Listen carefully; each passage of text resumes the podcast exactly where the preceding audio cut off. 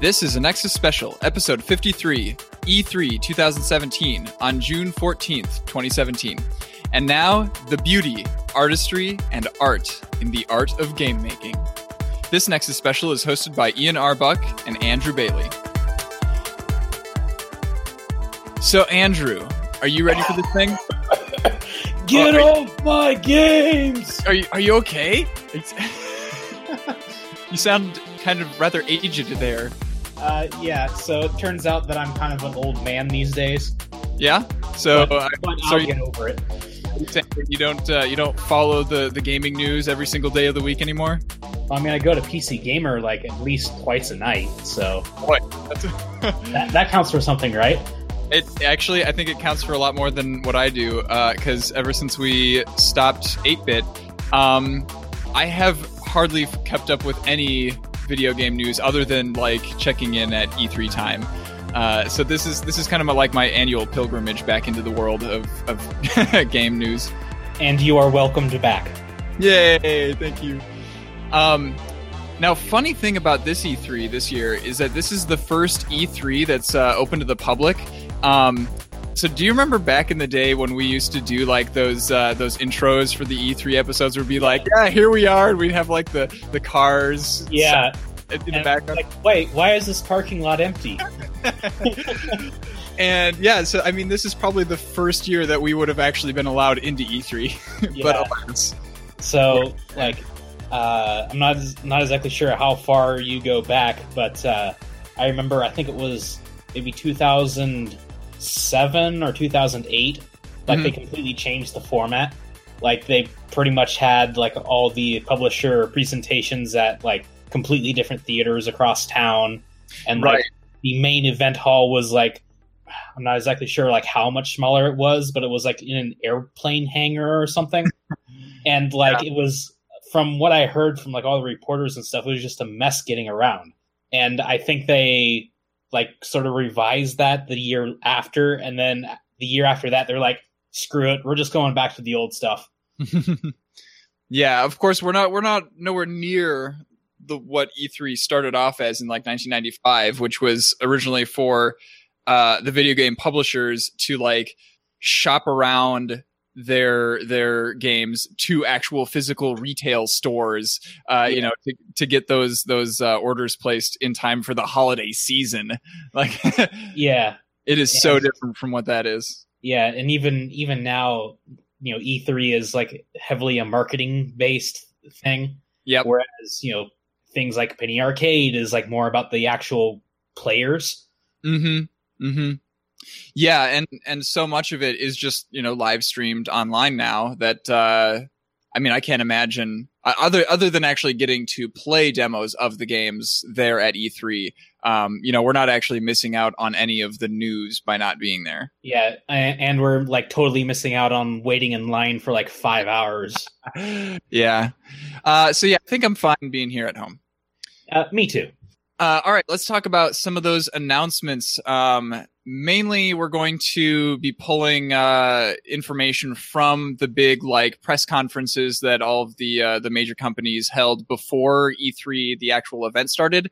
And of course, there's way too much information in there for us to go over it in one podcast episode. So we're just going to hopefully bring the most important information. We're definitely going to skip over anything that's just like they had a new trailer for this game, right, and there wasn't any new information. And it almost seems like we're going to go in canonical order, how should I say, like in order of the presentations. Yeah, chronological order. Yeah. Yep, because that's the order that I wrote them down in. All right, so EA was the first company up, and they had A3, same thing. It's actually, most of these companies had like a clever hashtag that somehow incorporated like their company name with E3 and like, you know, fused them together into one hashtag. But yeah, so EA, they started off talking about Battlefield 1.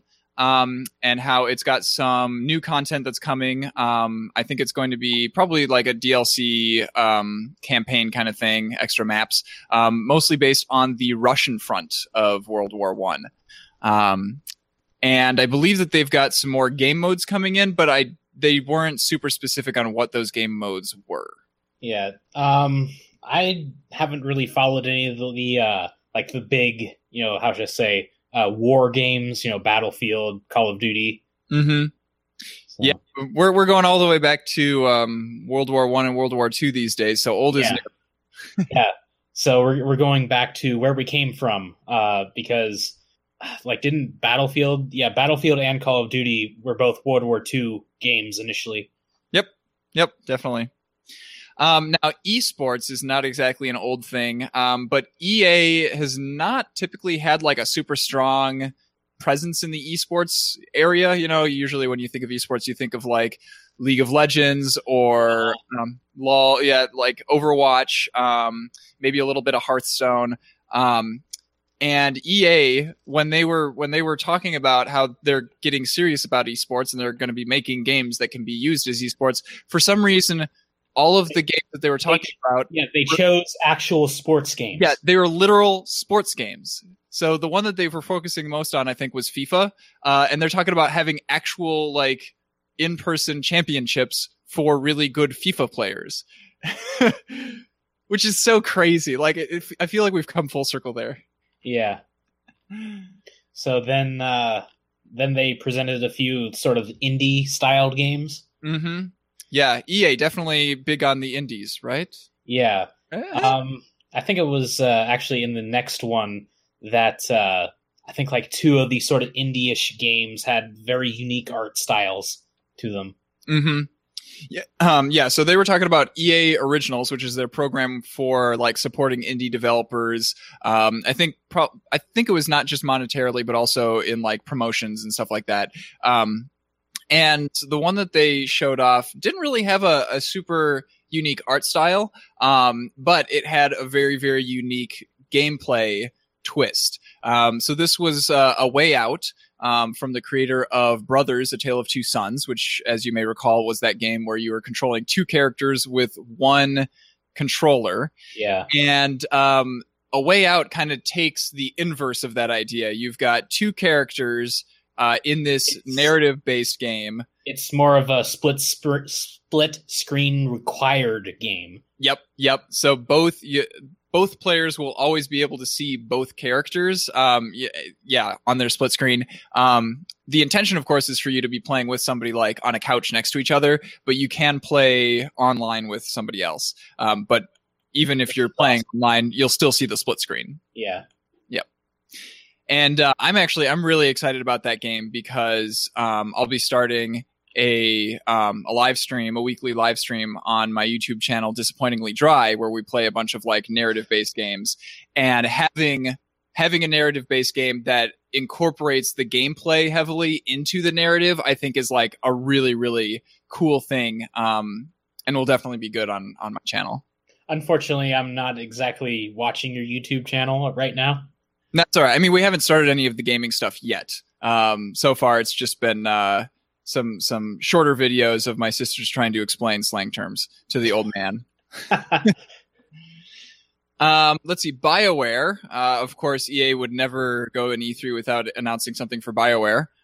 They have a new game called Anthem on the horizon, where you are going to be playing as a freelancer, which is somebody who puts on these specialized mech suits in order to kind of leave these walled cities to go out into the world and fight these large monsters. Yeah,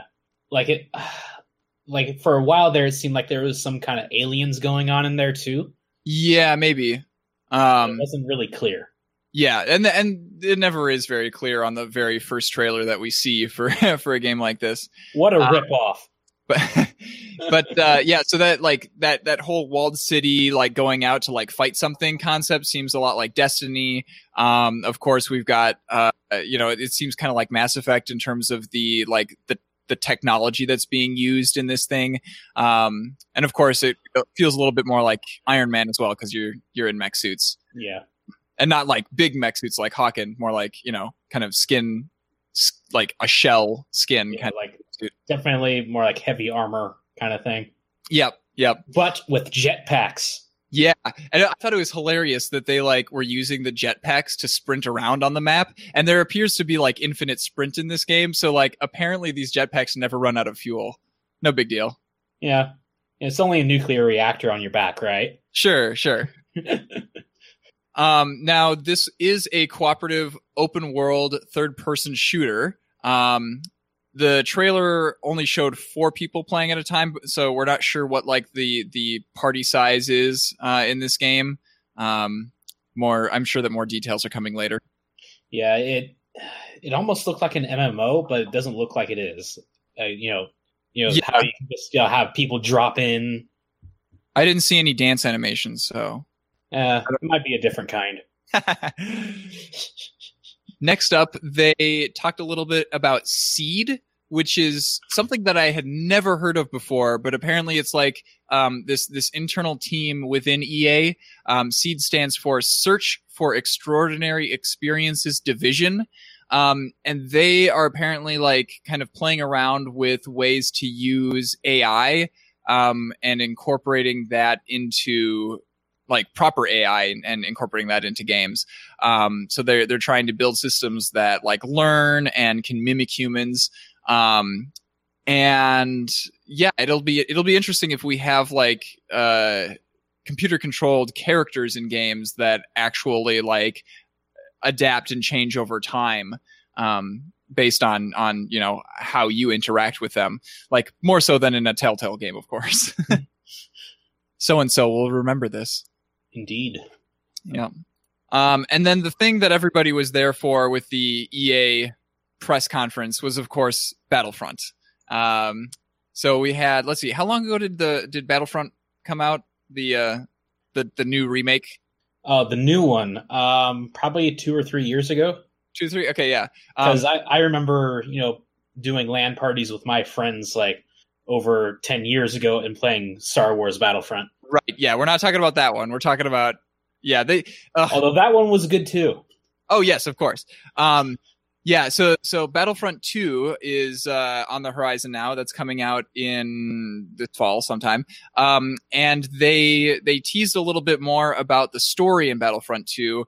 That was actually one of the things that held me back from buying Battlefront a couple of years ago, was the fact that there wasn't really any new unique story in it. So I didn't feel the need to go and get it because I wasn't interested in the multiplayer very much. But in Battlefront 2, we are going to have a story that doesn't appear anywhere else. And I'm pretty sure from the trailers that it takes place around episode 6. So the Battle of Endor, kind of that era. Multiplayer, on the other hand, will cover all 3 eras of the Star Wars saga. So that'll be pretty cool. You can, you know, go and have clones versus droids, or rebels versus Empire, or Resistance versus First Order, New Order, First Order. Maybe I need to go. I need to go and rewatch The Force Awakens. Apparently, yeah. So they showed off some multiplayer stuff. And they told us a little bit about some post-launch content that they assured us will be free. We'll see. I think there's a DLC. I'm sure that they didn't mean that all of the post-launch content will be free. There might be an expansion or something. Yeah, I think what they specifically said was that there's Finn and Captain Phasma will be like characters that appear in the game in a DLC later on that'll be free. Yeah. So that's EA. Any final thoughts on them? They're EA. Yeah. Yeah. I mean, they're doing their thing. Yeah. Not much has changed there. Next up, Microsoft had their press conference, which they actually literally just called the Xbox briefing, which is, as a PC gamer, a little disheartening. But of course, at least I need to congratulate Microsoft on keeping it simple. Sure. Yeah. You know, sometimes, you know, Microsoft just likes to go overboard in adding words to things. Yeah. And of course, Microsoft has been pretty clear, like they're, when they say Xbox, they now mean like all of their gaming stuff, because like their intention is that all PC gaming falls under the Xbox moniker as well. Even though, you know, most of us don't use like Xbox Live. We don't use our Xbox account to buy the games that we're playing on PC. Yeah, to them, it just means games. Yeah, yeah. So, of course, the big news that they actually kind of, they got it out of the way early on and then didn't talk about it afterwards, really. Yeah, this is what, you know, everyone's been talking about for like, I don't know, 2 years or something. Yeah. Project Scorpio now has its official name. It is known as the Xbox One X, which you may notice, if you write all of that out as an acronym, becomes XBOX, which spells out Xbox. Well, I'm not sure if you could like put the B in there. Because Xbox is just one word. I don't know. Do you capitalize the B in Xbox? It's kind of a sometimes. Yeah. Anyway, so this is their new souped up version of the Xbox One. Back in my day, it was just Xbox. Well, luckily for you, old is new. We'll talk about that in a moment. So the Xbox One X is coming out on November 7th. It'll be $500, which a lot of people are saying is a mistake. Most like, consoles don't do well at that price point. Yeah, like another PS3 level mistake. Yeah, yeah. And of course they did that just so that they could have the title of the most powerful console ever. So here's some of the specs. It's going to have, for the CPU, it has 8 cores. They're all x86 cores of some sort. They're custom ones. And they're clocked at 2.3 gigahertz. Yeah, I believe those are like the low-end AMD cores. Yep. I'm pretty sure that, yeah, AMD is still on board with this console. Yeah. It has 12 gigabytes of GDDR5 RAM. 8 gigabytes of that is for the developers, 4 gigabytes is for the system. And when you say developers, you mean games? Yeah, for third-party made apps. Got it. The GPU has 40 computing units, clocked at 1,172 megahertz, which seems like very, very few to me. But I mean, I have a graphics card that cost almost as much as this entire console.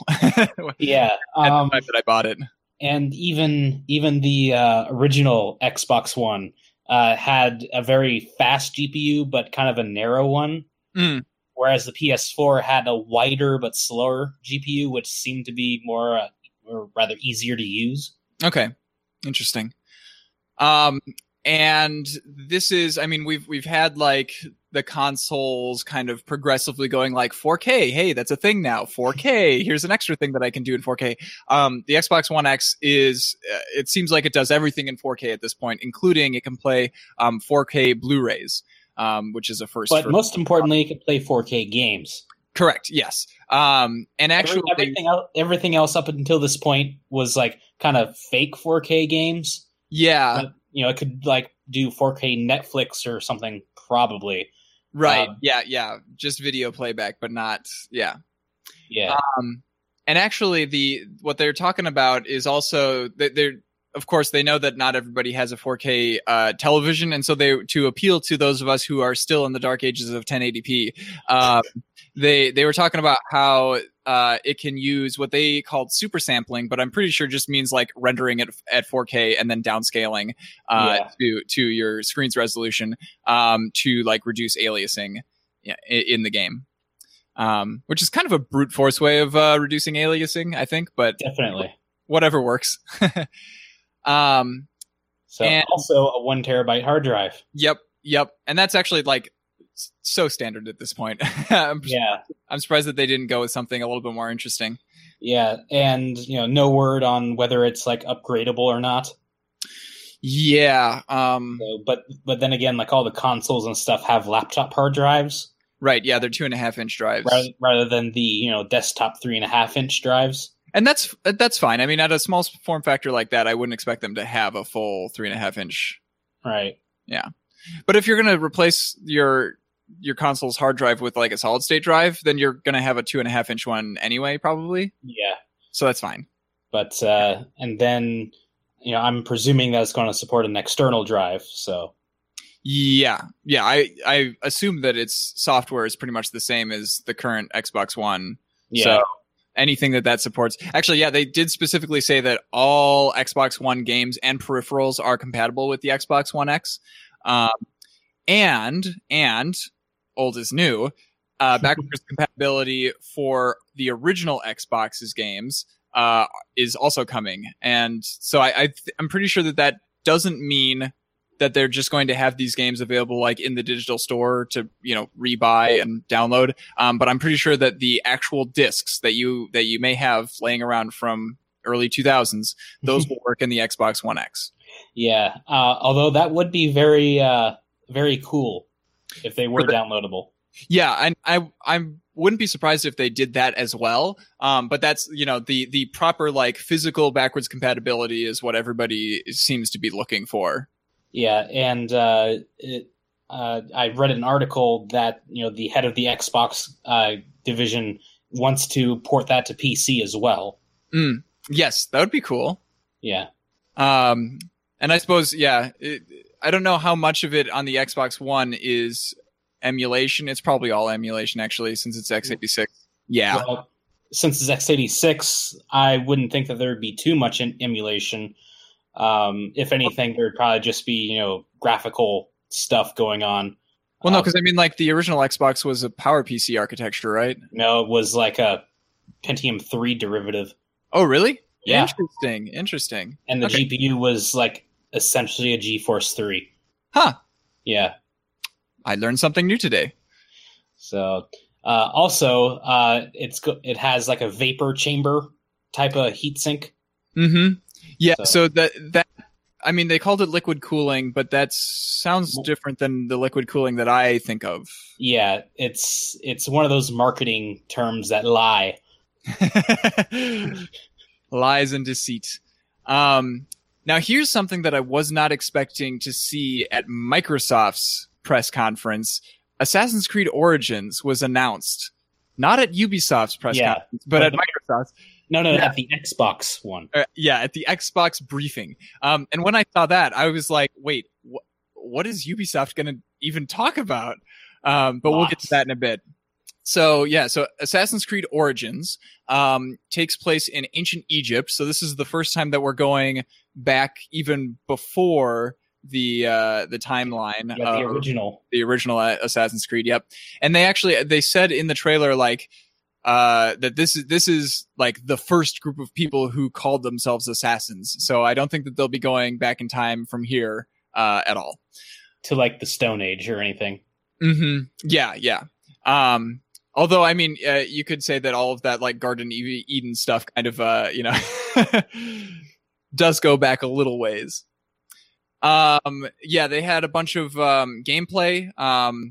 That, you know, of course, has your classic, like, climbing around and sneak attacking people as an assassin. But it also, like, incorporated kind of these, like you could use this eagle that flew overhead to, like, have a top-down view of the area and, like, tag targets from there. It seemed like, what was that other Stone Age Ubisoft game? It wasn't a Far Cry one. Was it the one with all the mechanical dinosaurs? No. I think that was like Horizons or something. Yeah, Horizon Zero Dawn. No, I'm not sure what you're talking. Oh, wait. Oh, Far Cry Primal? Yeah. And actually Decker played that, so we could ask him if that had any crazy eagle gameplay. Maybe it was an owl or something, but yeah, some kind of bird that you could use to like scout and drop bombs and stuff. Mm-hmm. So it was a Far Cry game, huh? Yeah. And, so we'll have to see, as time goes on, how, you know, what things in Assassin's Creed Origins kind of stays the same and what things are different from other Assassin's Creed games. And that is coming out October 27th. So after what a year hiatus. Oh, did they not come out with a with an Assassin's Creed this last fall? No, they didn't. Oh, interesting. Okay. Because I believe the last one was the one in England. Oh, yeah. Okay. Yep. Yeah. Sounds right. Now here, Minecraft. Minecraft, of course. Minecraft. Yay. This is the biggest change that Microsoft has announced for the Minecraft universe since they bought it. And it is quite the change. So multiplayer across all platforms. Quote unquote, all platforms is being united under Xbox Live. And the three platforms that are not being united under that banner is the PS4 version. Because Sony are jerks. Well, yeah. The Wii U. I'm not sure why on that one, because the Switch version of Minecraft is being unified under Xbox Live. And the Java version of Minecraft. The original one. Yeah, the classic Minecraft.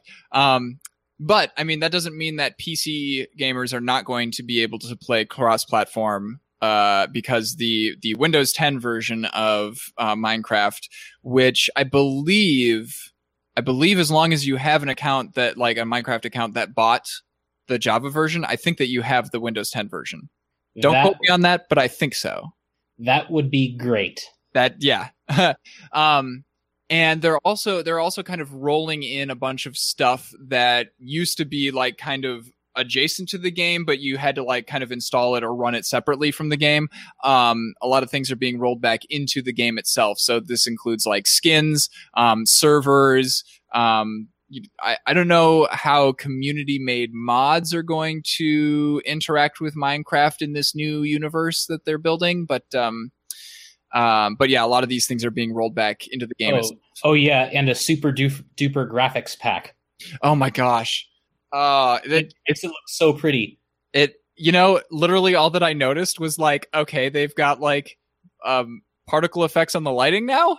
Well, yeah, like volumetric fog or something. Yeah, yeah, and like I'm not exactly. Oh yeah, and like there's shadows, like true shadows. Yeah, but they like. All of the blocks have the exact same number of like pixels on each side. It's like nothing's changed except for these weird. Like it feels it's weird. Shinier. It feels weird to see this game that has like really nice volumetric lighting effects, and then like these big blocks with giant pixels. Yeah, it looks just like the '90s. You know, just like it has. I'm pretty sure that they. I think that they said that there's a 4K update coming for Minecraft or something like that. And it's like, what? Yeah. If you must, if you really need to slap that 4K label on it, you can do that. It would probably run extremely fast too. Yeah.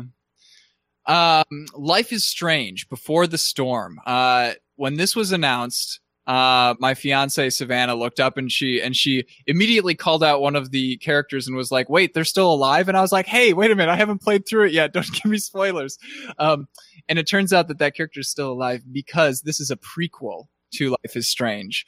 And I guess, I haven't played the original, so I don't know who you play as, but apparently you're playing as a different character in the prequel.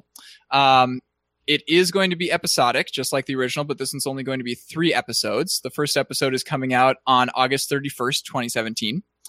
And outside of the game announcements news, I found out that the voice actress who plays one of the main characters, in the original game was not able to reprise her role in Life is Strange Before the Storm because of the voice actors strike that's been going on for like, a few months now. I think. Yeah, it's like 200 some days at this point. So that's all. Yeah, that's almost a year. And but she is working on the project as like a writing consultant, specifically for the character that she played. So that's an interesting compromise. And yeah, since this is like an episodic narrative based game, I'm definitely looking forward to playing both of those on my YouTube channel as well.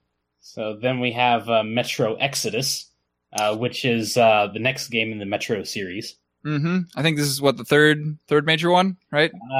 That sounds about right. Yeah, not counting all the reduxes and whatnot. Yes.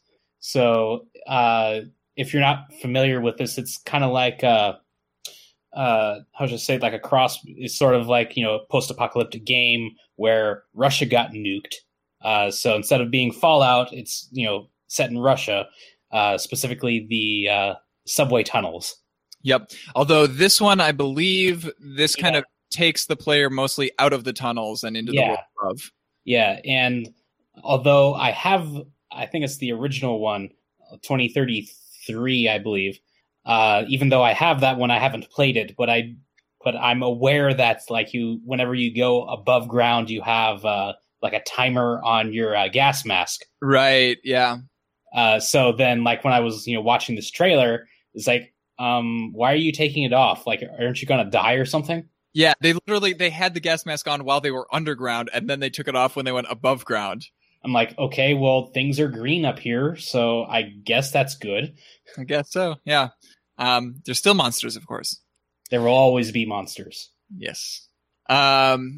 Next up is, this one really caught my attention, actually, The Last Knight.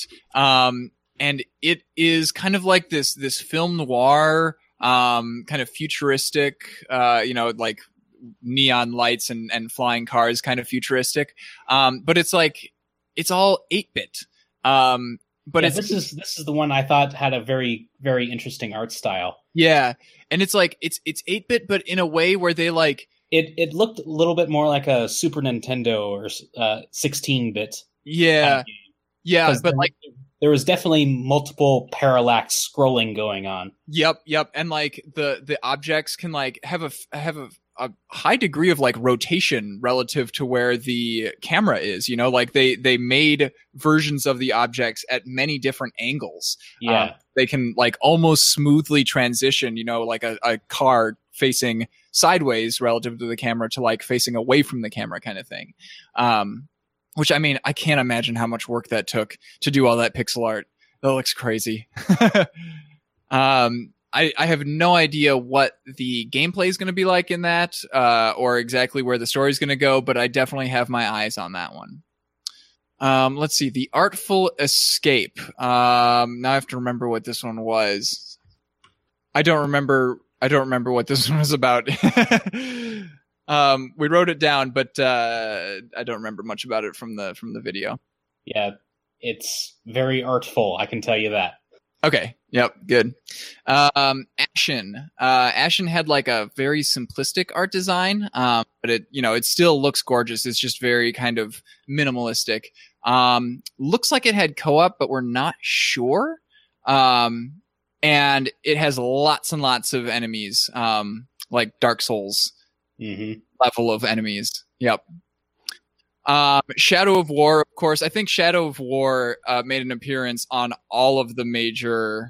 most of the major like press conferences that weren't being run by rival publishers. Which apparently we're not going to go over the PC gamer one, but yeah, I believe Shadow of War was prominently featured in that one as well. Yep. And I don't think that we really have any new information about Shadow of War because they've been announcing a lot of, information over the last few months. But yeah, you'll be like building up your orc army and trying to take territory within Mordor. Yeah. And then they showed like a brief gameplay clip of you actually going in and like fighting this dude and like, getting him on your side. Mm-hmm. And I'm like, wait, orcs are like this?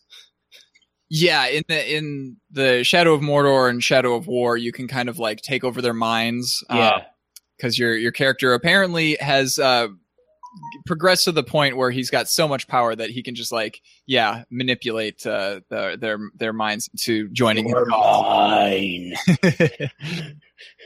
And the last game that they showed off was Ori and the Will of the Wisps, a follow-up to Ori and the Blind Forest. Very like definitely recognizable in terms of the visual style. Looked like the original one, but a little bit more visually stunning. The soundtrack also sounds very similar to the first, and they actually had like live The composer was like right there playing piano over the trailer. Yeah, that was really cool. And of course, Ori and the Blind Forest was very emotionally impactful. So we expect Ori and the Will of the Wisps to mirror that as well. All right, up next, Bethesda. Pretty much everyone's favorite, maybe. Yeah, I think out of all of the press conferences, this one had the most games that I was interested in personally. Yeah, and like the whole presentation of like going through a retro theme park was that was really cool. Creative. Yeah, I love that. Yeah, and like if I want to venture a guess, like pretty much when they were doing the Nuka World expansion, that they were like, we might be able to pull this off for E3 as well. Yep. All right, so they started off talking about a few of their interesting games. Which, again, like the retro styling for their presentation also went with, the retro styling of like a few of their games as well. Yeah, mm-hmm. In particular, Fallout. Yeah. Yeah. So a few of their games are coming to VR. They have a new version of Doom called Doom VFR. And it's going to have, it seems like it has like a teleportation mechanic for movement. When Ian Decker wrote in these notes, he said that it reminds him of the original Metroid Prime games and that you have to stop moving in order to aim. Like I haven't played either this Doom or Dishonored, but it kind of looked like you were, getting around using Dishonored mechanics a little bit. Mm-hmm. And that kind of, I kind of understand why they would do that in the VR game. Because like the fast paced movement that's typical of a Doom, game might not be so great for, keeping your lunch in your stomach. Oh, you're not hardcore enough. Yeah, evidently. I know that they also mentioned, of course, Skyrim is coming to VR. That was a big announcement. By the way, I am consistently amazed at how long Skyrim is having like full support from their publisher. Yeah, it's been what, 6 years now or so. It definitely, it came out while I was in college. And it's, they're coming out with it for new platforms. It's coming to the Switch. Yeah. They're bringing it to VR. A whole new, VR, a whole new paradigm. They ported it into the engine of its next game. Mm-hmm. And they also support like the modding community. And they are kind of taking another step in that direction, with the formation of the Creation Club, which is, like a kind of, a storefront for curated mods for both Fallout 4 and Skyrim. And that's, I think, not just on PC, but also on like consoles. Yeah. And I think that they mainly did this for the consoles because it's very difficult to like get mods onto a console unless it's like officially supported. Right. And of course, because we're going corporate now, I think most of those are going to be paid mods. Yeah, it wasn't exactly clear, but it seemed to be kind of optional. Mm-hmm. And at least, they mentioned, this is going to be like all original mods. So like you can't exactly like rip off someone else's mod. Oh, sure. And I think, I'm all right with it being paid for mods because like they are putting it through some like quality assurance testing, to make sure that would be great. Yeah, to make sure that the mods are actually compatible. I've been watching my brother playing a bunch of Civilization 5 with, like umpteen mods installed.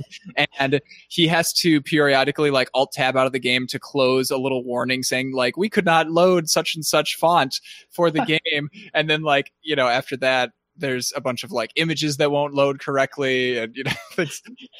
He once accidentally researched a technology that was from like the information age while it was 1900 BC.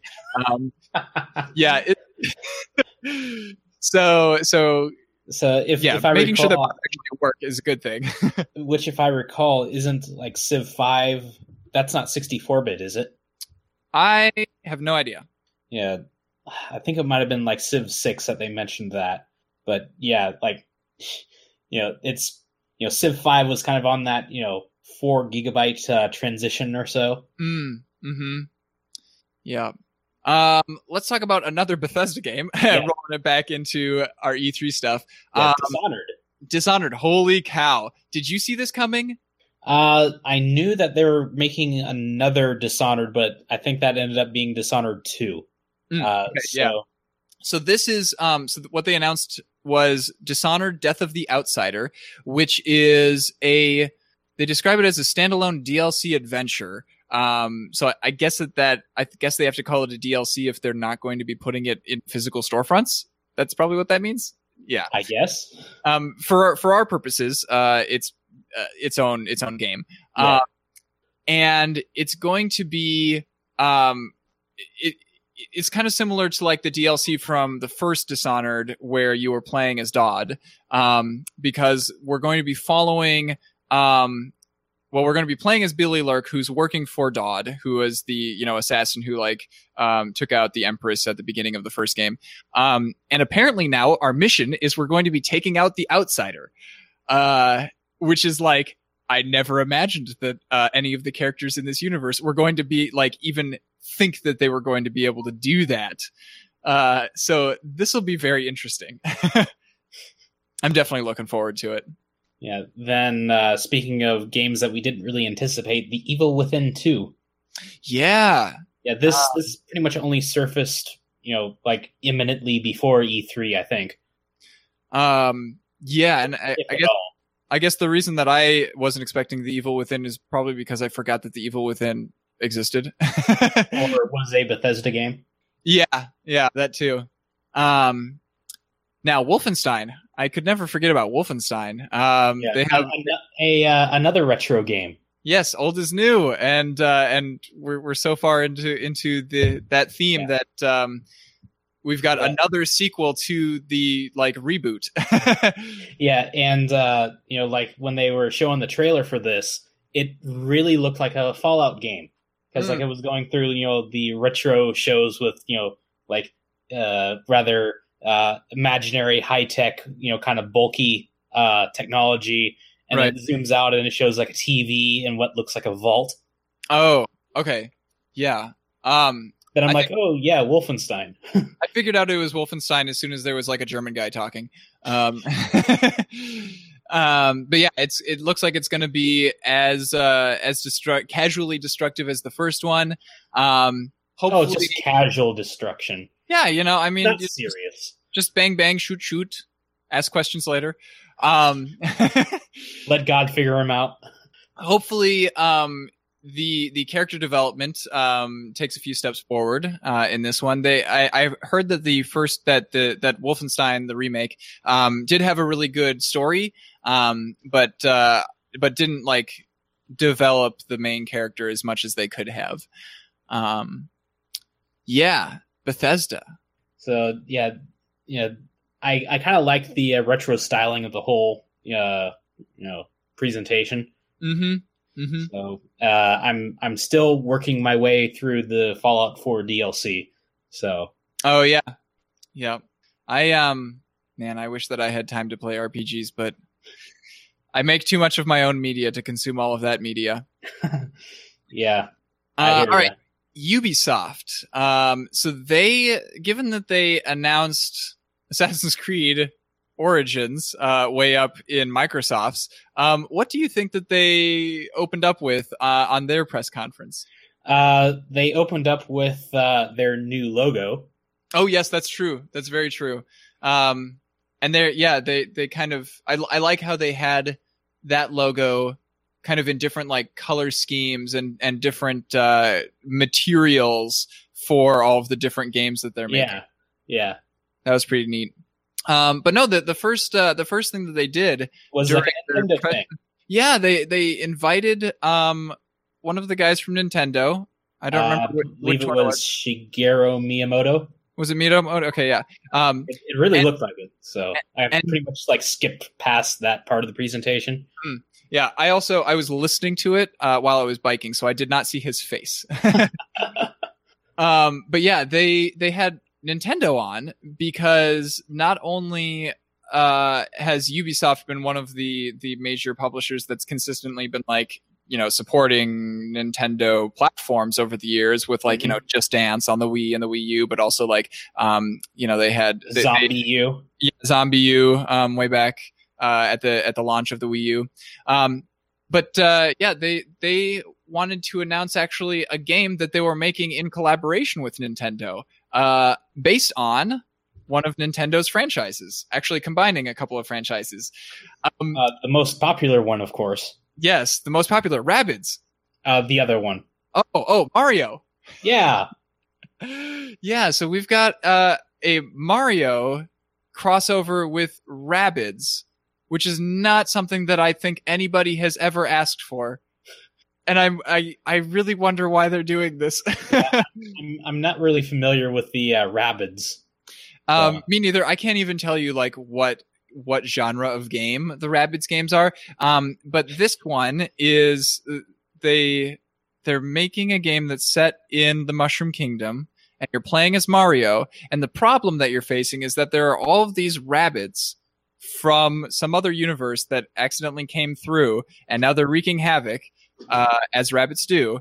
And you have to like, I'm not sure if you're going to like take them out, or if you're going to like somehow make them so that they're not like, so that they can peacefully live in your world or what. But anyway, the gameplay looks very similar to XCOM, where you've got like this kind of turn-based, but like in an almost third person over the shoulder kind of view.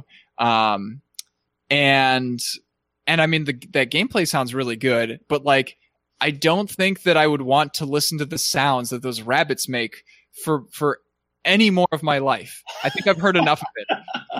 I can't imagine wanting to play this game. It's like, why did it have to be rabbits? Anyway, as you can imagine, this game is coming to the Switch, and I'm pretty sure that that's it. Because we can't have any Nintendo franchises on any other platforms. So, and now for a game that might be up more people's harbors. Hey, Skull and Bones. Yeah. So this one is kind of like a spiritual successor to Assassin's Creed 4, Black Flag. Actually, it definitely seems a lot like that because it's all pirates and stuff. Yeah, well, not only is it all pirates, but also like the way that you sail around and control your ship as you're sailing looked very, very familiar to me. It's going to be set in an online shared systemic world, which is quite the mouthful. And I'm not sure exactly. I don't think that means that it's like a full, like persistent universe open world kind of thing, because what they showed during the press conference was like a 5v5 multiplayer kind of round. And so it seems like it's more round based than actual, like, you know, a world that is persistent. Not sure exactly what gameplay modes are going to be. The one that they showed off had to do with like, there was like this merchant convoy going through the area, and your group of like 5 pirate ships, spotted them, but there's another group of also 5 pirate ships that also spotted them. So you're competing with this other group to try to get the most loot, before like the pirate hunters show up and chase everybody away. And so whoever gets away with the most money comes out on top. Mm-hmm. Looks like it should be fun. I would definitely have a lot of fun with that, because that is like the whole sailing around on a ship and trying to go after ships that I spot was like the thing that I enjoyed most about Assassin's Creed 4. It wasn't the assassin stuff. It was all of the ships. So I think I'll probably check this one out when it comes out. How about Far Cry? Yay. So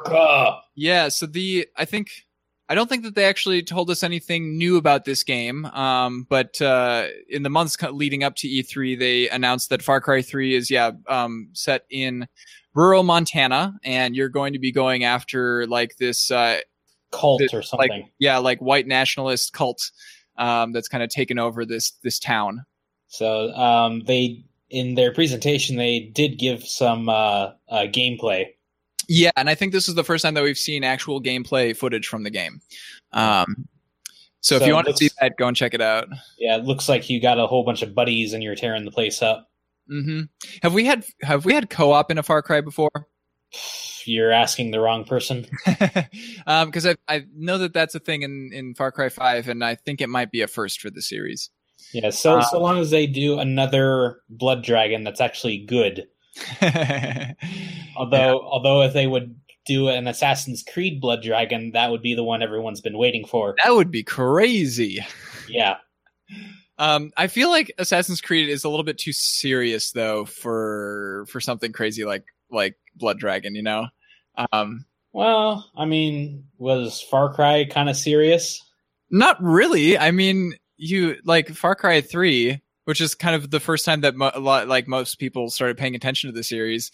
Your character ended up going on drug trips and... The original one was, kind of nonsensical as well. Okay, yeah. So, I mean, I guess Blood Dragon just, made it go even more insane. And I think we need to have some fun with Assassin's Creed as well. That's fair. Yeah. Now, they finished off their presentation with something that I don't think that anybody saw this coming. And yet everyone has been waiting for and pretty much given up hope for. Yeah, right. Beyond Good and Evil 2. Surprisingly, this is going to be a prequel to the original. We are seeing a lot of prequels this year, aren't we? Maybe. Yeah, I mean, we've got Assassin's Creed. We've got Beyond Good and Evil. We've got Life is Strange. So yeah, this is sort of been like the last guardian of games. Everyone. This is like, didn't the original come out in 2000 or something? Yeah, maybe 2003 or something like that. Yeah, and people have been wanting a sequel or some Beyond Good and Evil game since then. Yeah, and I don't know exactly how similar this is going to be to the original, because the original had to do with you were this journalist who is running around trying to expose these bad things that the alien government was doing, right? Because it's set in a world where I've never played the original either. So I'm kind of grasping for details that have been buried way back in my mind. But I'm pretty sure that, yeah, you were a journalist who was running around trying to document this stuff and somehow there was an anthropomorphic pig somewhere. Yeah. Yeah. Well, cause it's set way far in the future, several hundred years in the future. And I think that human society has been kind of incorporated into this larger alien society or something like that. Anyway, Beyond Good and Evil 2, I have no idea exactly how it's going to tie into that. If it's going to give us a glimpse at what the world was like before, these crazy things started happening with the government kidnapping people or something. Is that what happened in the first one? I don't know. Mm-hmm. I don't know exactly. Yeah. But apparently this pig dude is a treasure hunter or something. Mm-hmm. That does seem to be what he's doing in that trailer. Mm-hmm. Trying to get a golden idol, but it turns out it's chocolate. Yep.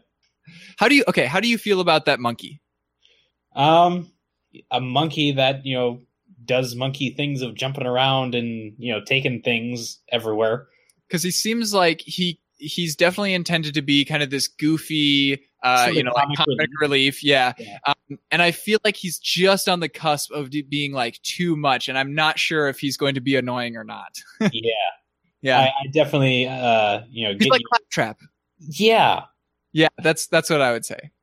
Just so long as he doesn't talk as much as Claptrap does, I think we'll be fine. Yep. We still have no idea who the playable character is in this game because it was just a pre-rendered CGI trailer. Mm-hmm. Yep. Moving on to Sony. I think Sony, other than... so we mentioned that Bethesda had, the really creative way of presenting their press conference as a kind of a tour through a park. Sony, I think, had what looked like the coolest press conference to be at in person because they incorporated all these, physical things into pyrotechnics and stuff. Yeah, like they were sprinkling snow on the audience. You know, during which for that one I thought it was going to be the God of War presentation, but it wasn't. Mm-hmm. They like dangled some fake zombies from the ceiling that like moved around when the zombies on the screen were moving. Like, that's crazy. But yeah, the stuff that they announced, they talked about this new thing that they're coming out with called PlayLink, which is like a series, a collection of games that are designed for your phone to be the controller. Which I think is a pretty cool concept. And it actually kind of reminds me of like this kind of tech demo that Google came out with way back in the day, where like you would visit like the same website on everybody's phones. It was like a Chrome experiment kind of thing. And then, yeah, each person who entered that shared room would use their phone as the controller. But PlayLink seems to be using like the unique pieces of technology that are in phones to enhance the games. So like the one that I saw a video of was like this this game where like, you know, it's like a party game where everybody like takes a picture of themselves and like that's their avatar in the game. And each round is like asking a question of like, who in the group do you think would be most likely to do a certain thing, you know, like, who's most likely to make out with a bunch of strangers, you know, at like a festival or whatever, something silly like that. And then you pick, you know, which person and, you know, then it shows like the person's picture up there you know, it shows everybody votes. You know, it lets you like draw on like pictures that you take. So I think it should be a good concept specifically for party games. Probably not for single player games so much. I wouldn't really enjoy using my phone as a controller for any single player games that I can think of. Kids these days. But yeah, it's like, I don't think that this is going to be something that's going to really like turn around and bite them in the butt, because it's not like they're trying to sell a bunch of peripherals to us, you know? It's just incorporating a piece of technology that most people already have with them at all times, and allowing that to interact with a game that's up on the, you know, the big screen in the room. Actually, come to think of it, this would be like the perfect kind of thing to bring to some, like a platform like Android TV or Apple TV or something like that, you know? Because it's definitely not like a high performance type thing. You know, we're not trying to render amazing graphics. You know, it's just providing like an interface between the phones and the game itself. Now on to some more conventional games. One of Sony's biggest first party series. Minecraft. No. That's actually, come to think of it, Square Enix didn't have like an E3 press conference. But anyway, yeah, Uncharted. So I guess it's their version of Lara Croft, right? Yeah. When this trailer started playing, it's like, oh, it's probably Lara Croft, but you know, nope, not quite. So the next Uncharted game is called Uncharted: The Lost Legacy, and it's kind of a spin-off. You know, we're no longer with Nathan Drake, but we've got kind of two main characters. And they don't get along very well. So kind of a very different vibe than the other Uncharted games, where you've got kind of this like witty, almost happy-go-lucky like banter going on. But no, tensions are high in Uncharted: The Lost Legacy. As is in Days Gone. Yeah, so this is a new IP. It's a zombie apocalypse. Yep. Yeah. Yep. So, so not breaking any new ground in terms of like the setting. But this is probably the first zombie apocalypse game that you're going to play where you're a biker dude. Oh, it's what I've always been waiting for. Seriously? No. Just like a Mario and Rabbids crossover. I don't think that a zombie apocalypse where I'm a biker dude is something that I've ever thought of. Like, oh man, I wish that somebody would make this.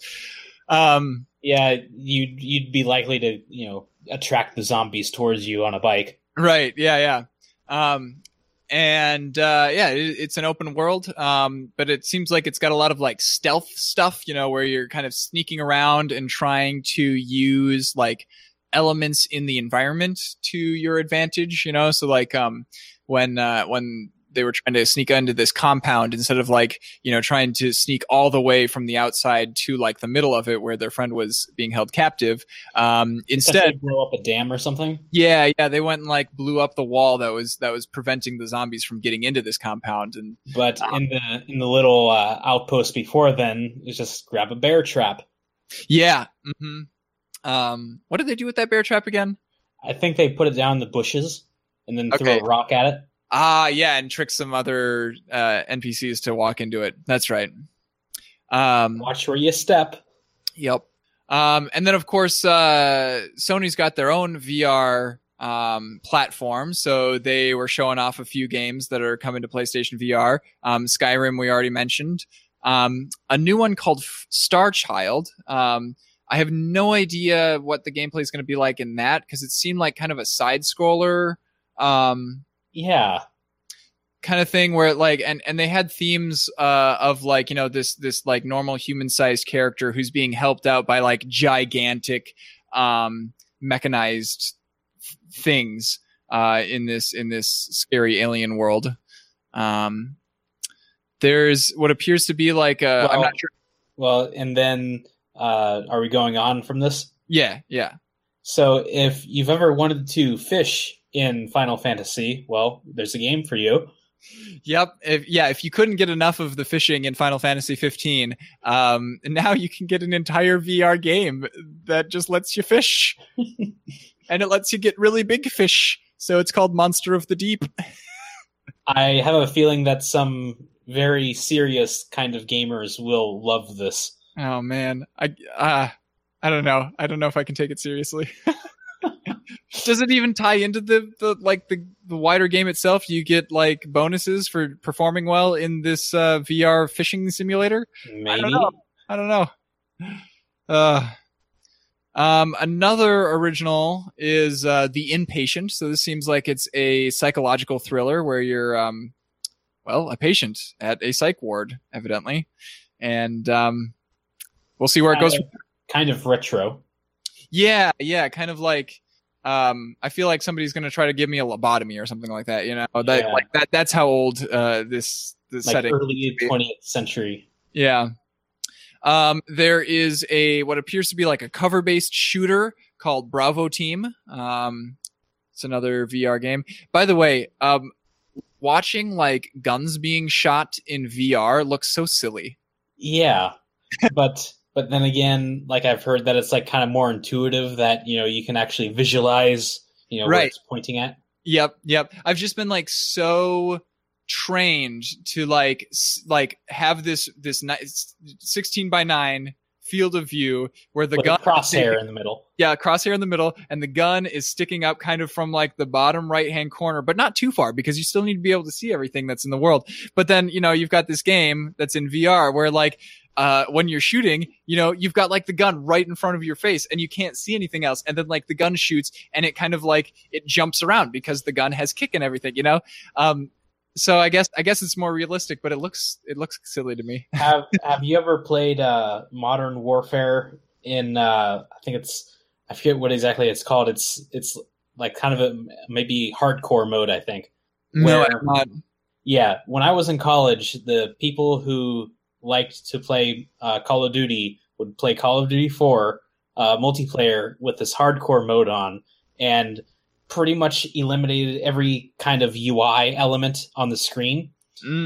So like no crosshair, which kind of messed me up like a lot because I had just got a 24-inch monitor at the time. Okay. So like, you know, I would point the gun and start shooting only to realize, oh, that's like 2 inches to the left of what I thought was center. Mm-hmm. So then I'd have to like readjust. And by the time I did that, I was dead. Yeah.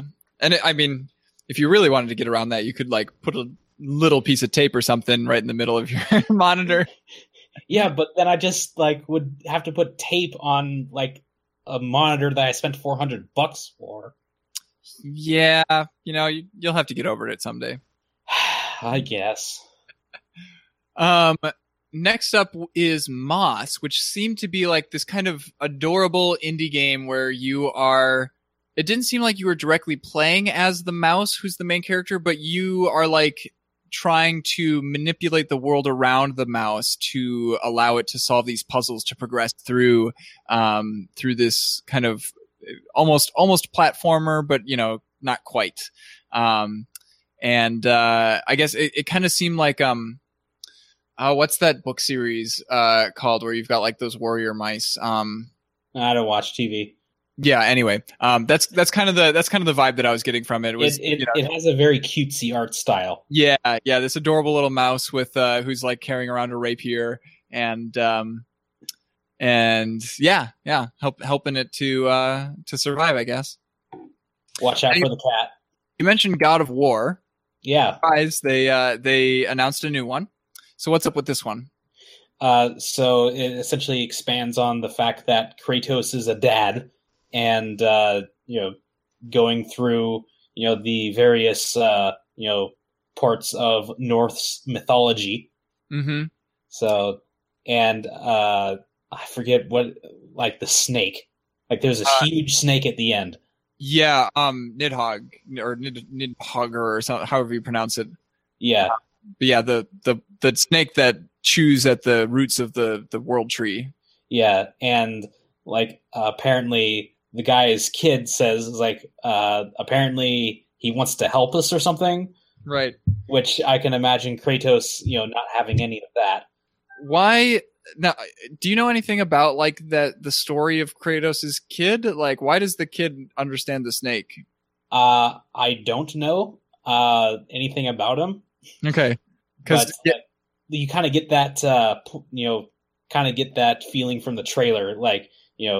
Kratos is actually asking his kid, what is he trying to say? Mm-hmm. Yeah, yeah. I also noticed that the kid kind of had, the same haircut as, the kid in the Vikings History Channel show. I know that you don't watch TV. But it almost makes me think that, Kratos had a kid with some, Norse goddess or something like that. I don't know. And so we're, so that's why he's... traveling around in this Norse mythology setting now. I don't know. Probably because he killed all the Greeks. Yeah. Sure. He does seem to be into that, into the whole killing thing.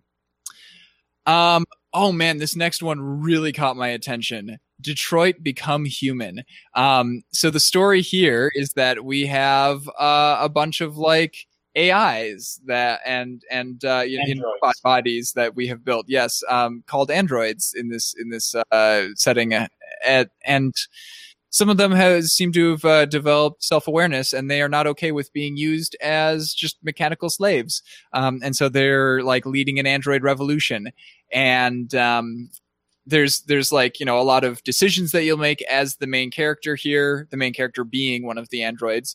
And apparently you can jump back in time and change a decision. Yeah, yeah. So most of them seem to be kind of violence versus pacifism kinds of things. Hopefully it gets a little bit more nuanced than that, but yeah, I'm super into the whole what's going to happen when we hit the technological singularity, and so eating up as many different media portrayals of that event is exactly what I want to do. But then there's just fun. Well, yeah, and what can be more fun than Spider-Man? So the trailer that they put up is. Kind of just that, everything Spider-Man, slinging webs across, buildings and stuff. Mm-hmm. And, of course, the bad guy really doesn't care about, property damage and just, dinging up everything. This is New York City in the Marvel Universe. It gets destroyed one day and then it's rebuilt the next somehow. Kind of like Tokyo in Godzilla. Yeah. Yeah, exactly. Yeah, so new Spider-Man game. Woo, cool. They did. Oh, one tidbit from the trailer is they right at the end they showed Miles Morales, who is the the character who's the ultimate Spider-Man in like currently in the comics. So I'm not sure how that's going to play into things where we have like Spider-Man and then there's the other Spider-Man. I don't know what's going on. I thought that they were like, that's like too meta. I thought that they were in different universes, but yeah, who knows? Last up is Nintendo. And of course, Nintendo actually literally just had like one of their Nintendo Direct videos last week. So they didn't have a whole lot of stuff to show us for their press conference. It was only 25 minutes long. And I didn't bother watching it. Yeah, but here's the things that they told us. One, they do have a core Pokemon game in development for the Switch. So it's good to get that out of the way because I'm sure that that's what a lot of people are waiting for to buy at the Switch. There's a Kirby game coming to the Switch. There's a Yoshi game coming to the Switch. Xenoblade Chronicles 2 is coming to the Switch. Fire Emblem Warriors is coming to the Switch. There's going to be a new DLC for Breath of the Wild. And I think they had some more details on that, but I did not read into it. And Rocket League is coming to the Switch. There you go. So I think it was like in the Bethesda presentation that they had. I think it's just going to presumably it's probably just going to be on Skyrim on Switch. That apparently there was like a Zelda mod. Oh yeah. There's some Legend of Zelda like items, and I think you can like put on a Link skin or something like that. Yeah, while you're playing Skyrim. Yep. Yeah, it's good. Nintendo is doing a lot of like kind of crossover work with other publishers that is very unusual for them. Yeah. And I'm totally down with this. You know, everyone is at least like all the fan fiction stuff, you know, is just crossovers galore. Yeah. And I mean like the last crossover thing that I was aware of in Skyrim was like this kind of more subtle item in the game called like the notched pickaxe that was just like a reference to Minecraft. And then there was the what was it, the one with the space core in Skyrim? Yeah. Space core. Yeah, it was, I think it was like the first mod or something that had the space core from Portal 2. Okay, so but this wasn't in the core game, it was in a mod. Yeah. Okay. Yep. Although I think wasn't Nolan North the voice actor for the Space Corps? Was he? I think he was. That because they had the same voice actor record the lines for the Space Corps in the Skyrim mod. Interesting. Yeah. So yeah, that was pretty sweet. Let me look that up real quick. Yeah, you're right. Yeah, Nolan North. Yeah, he was pretty much in every notable game. So for quite a few years. Yeah, you could check Skyrim off for that. He was also the Fact Corps, the Adventure Corps, and the Defective Turrets. Makes perfect sense. All right. So, what did you think of E3 this year, Andrew? It was an E3 with E3 stuff. So I guess it's not a disappointment. Yeah. Do you think you would ever want to go to an E3 in person now that it's a publicly available event? Considering that I want to stay away from crowds in general, no. Very fair. Yeah, I don't think. And like spending, you know, hours in line to play a game for like, what, 10 minutes? Yeah, not to mention my thing. Not to mention how much the tickets are, I'm sure, and and you know, getting out to LA, you know, in the fact that I'm not sure how fast the tickets for E3 sold out. I'm sure it was very fast, maybe, but I forget what exactly, like what event. Like it was a few, maybe 2 months ago that I heard some tickets selling out. I'm not sure if it was for E3. But yeah, it should probably sell out within like an hour or so. Yeah, but I mean, E3 continues to be the place where most of our dear beloved companies announce their biggest things for the years ahead. So yeah, thanks for joining us, everybody. It's been a fun one. If you want to see the show notes for this episode, links to any of the actual videos that we talked about, go to thenexus.tv/ns53. If you would like to give us feedback on this episode, or start a discussion on it, you can look us up on Twitter as The Nexus TV, or email us at thenexustv@gmail.com. I have been Ian R. Buck. You can find me on Twitter as Ian R. Buck. And I'm Andrew Bailey, and you can find me on this podcasting network and also on Steam. There you go. Have a good one, everybody. Have a good one.